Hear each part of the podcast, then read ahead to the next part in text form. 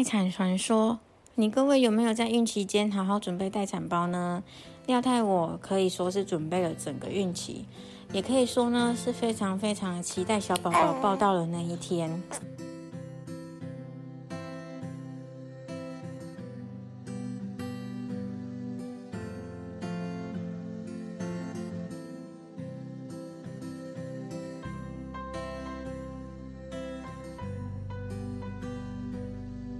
本周的任务也都顺利完成了吗？到了假日是应该要好好的放松。廖千手 Miss 廖 Daily 在这里与你分享有关于个人成长、夫妻大小事，以及即将迎接到来的育儿人生。不知道在这边能不能提供给你相同的共鸣，但是也欢迎你透过留言或是写信来分享有关于你的看法或是故事哦。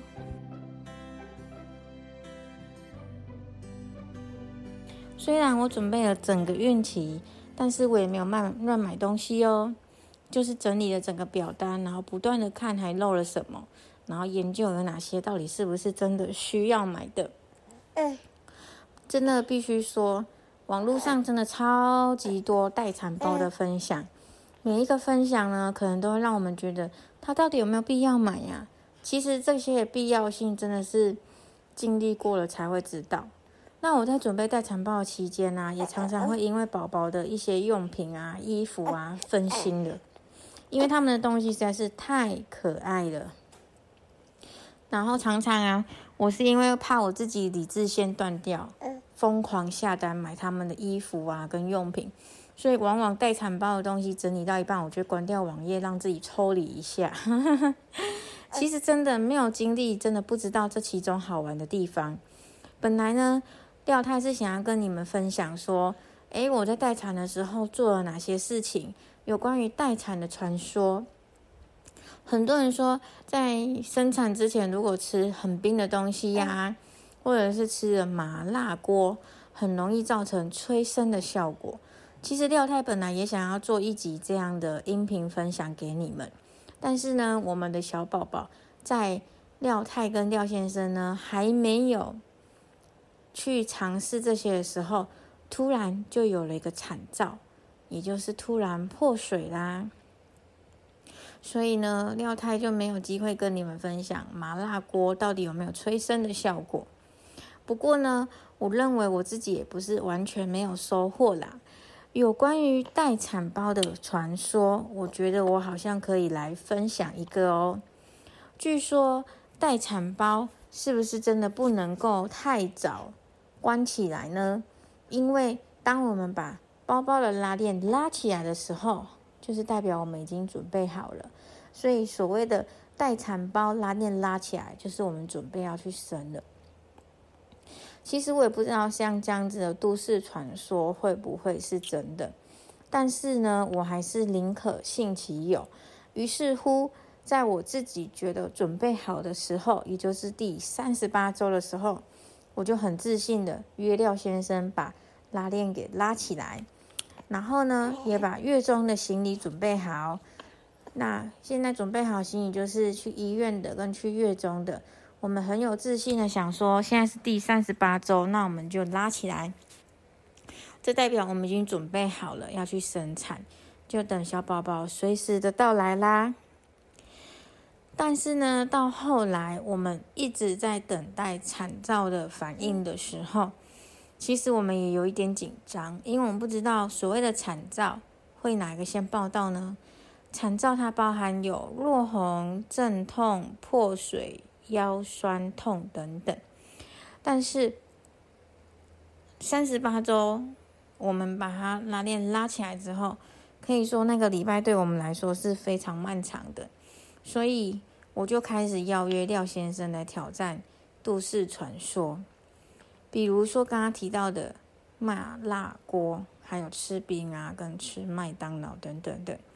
但是我呢，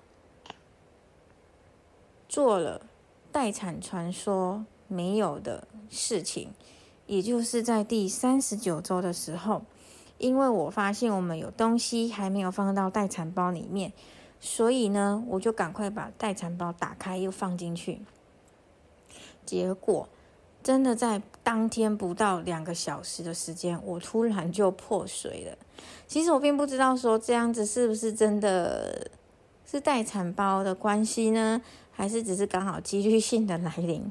不过我真的觉得，在听这个音频的你们也可以试看看，万一你们真的尝试了麦当劳，尝试了吃冰，尝试了麻辣锅之后，结果惨照一直没有来，是不是可以考虑把待产包打开再关起来呢？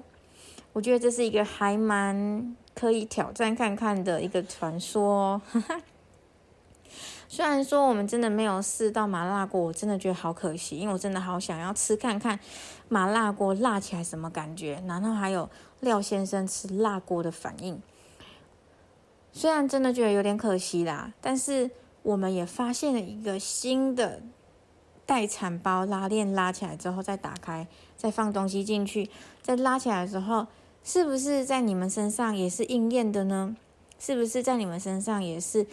很准的呢，我也不知道，也许你们也可以试看看哦。也许这也会是一个全新的待产传说，也许它也是一个方法。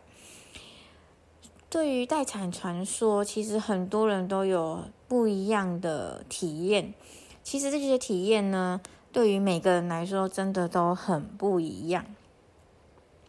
廖太今天分享的方式，也想给你们一个参考。下个礼拜呢？下一次廖太就想跟你们分享产道突然来了我的生产分享哦，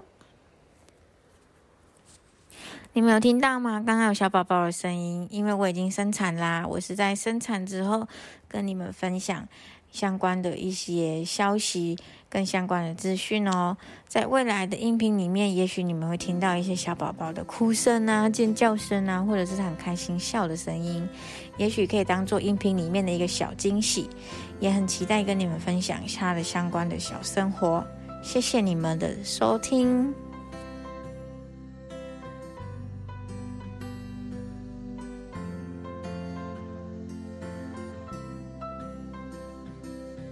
喜欢今天的内容吗？欢迎你订阅廖千手 Miss 廖 Daily 这个节目，也欢迎到留言区或是写信跟我讨论或分享有关于你的故事哦。廖千手，我们下周再见。